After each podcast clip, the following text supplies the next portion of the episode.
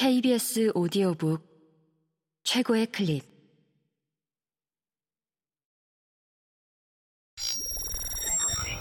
KBS 오디오북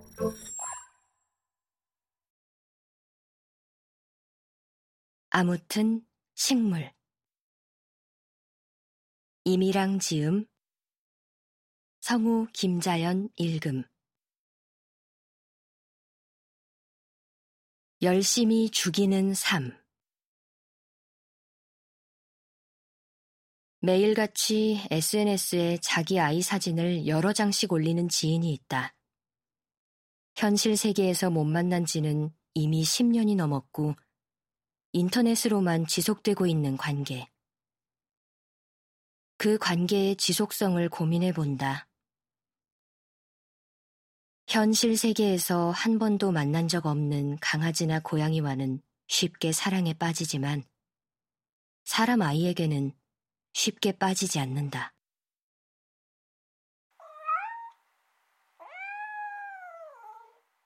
동식물의 앞에서는 쉽게 무장해제되지만 인간에게는 낯을 가리게 되는 이상한 마음이다.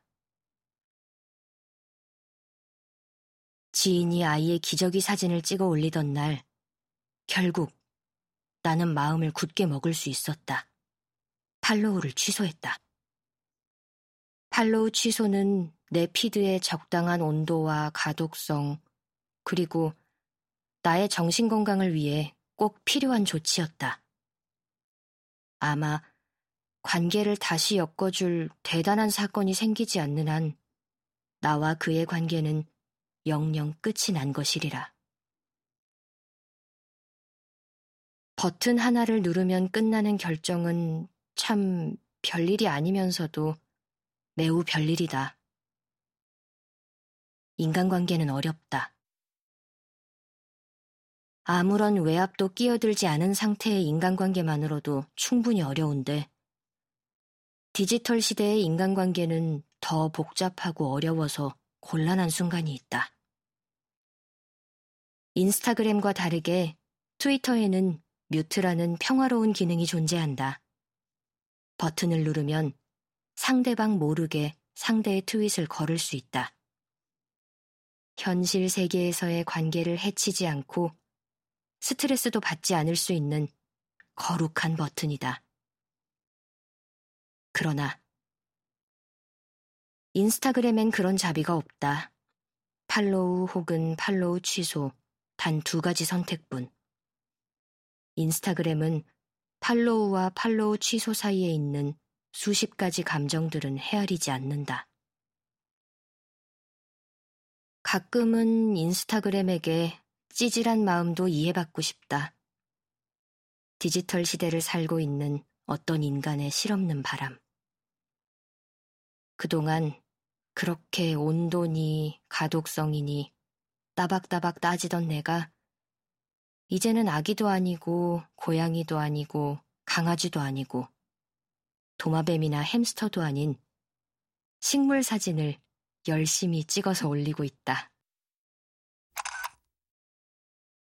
새 이파리가 나기 시작하거나 오래된 이파리가 시들기 시작하면 식물 친구들은 시시각각 달라진다. 한두 시간 만에 달라지기도 하고 하루 이틀 만에 달라지기도 한다. 어떤 식물들에겐 변화란 것이 정말 드물게 찾아온다. 줄기 속에 에너지를 조금씩 모으다가 어느 날 갑자기 용기를 내어 새순을 올리는 것 같은 느낌이다. 고개를 내미는 뾱 소리가 들려오는 것 같다. 역시 나는 그 귀한 변화의 순간들을 놓치고 싶지 않다. 연두빛 새순이 올라오면 누군가에게 보여주고 싶고, 새순이 초록으로 변해가며 자리를 잡는 모습을 보면 전체적인 모양새를 기록해두고 싶다. 어떤 식물들은 이파리에 물방울이 맺히는 일액현상이라고 불리는 배수현상을 보인다. 이는 식물이 수증기로 뿜어내거나 자라는 데 쓰고 남은 수분을 배출하는 현상이다.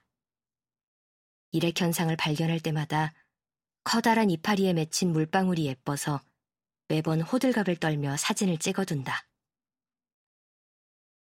이성적으로 생각하면 전혀 신기하거나 대단한 일이 아니다. 쓰고 남은 수분을 밖으로 버리는 아주 단순한 작동 원리다. 그렇지만 막상 내가 키우는 식물들이 뿌리에서부터 물을 끌어올려 이파리 끝에 영롱하게 맺은 방울을 구경하는 건 매번 이성보다 감성을 건드리는 일이다. 내 식물 친구들의 일액 현상은 거의 내셔널 지오그래픽감이다. 식물의 작은 변화를 사진으로 찍어두었다가 이것 좀 보라며 팔꿈치로 쿡쿡 찔러 주변 사람들에게 자꾸 보여주고 싶지만 식물에 별 관심이 없는 지인들에게 내가 보여주는 사진은 그게 그것인 초록 사진 몇 장일 뿐일 것이다.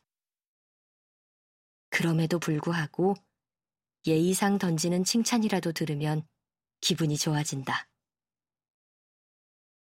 이것이 팔불출 부모들의 마음과 비슷할지도 모르겠다. 내 눈에만 보이는 내 식물의 변화를 함께 목격하고 그 경이로움을 나눌 친구들이 필요했다. 다행히 식물을 좋아하기 시작하면서 몇 년 동안 새로운 지인들이 생겼다.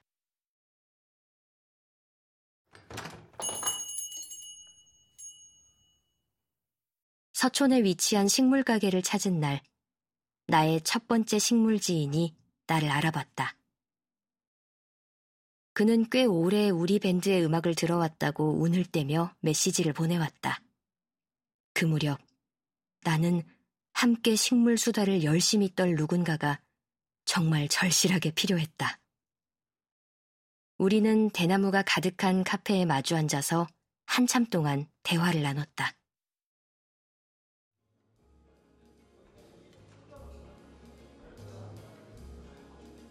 남들에게는 전혀 흥미롭지 않을 이야기들로 테이블 위를 가득 채웠다. 흙이나 화분에 관한 이야기만 나누어도 즐겁다는 사실이 신기했다. 그와 나 사이의 뜨거운 공기는 대화 주제가 조금만 달라져도 금방 식어버린다. 그래서 나이나 종교, 정치적 색깔이나 가족사는 테이블 위에 올리지 않는다. 그래도 대화는 자연스럽게 이어진다.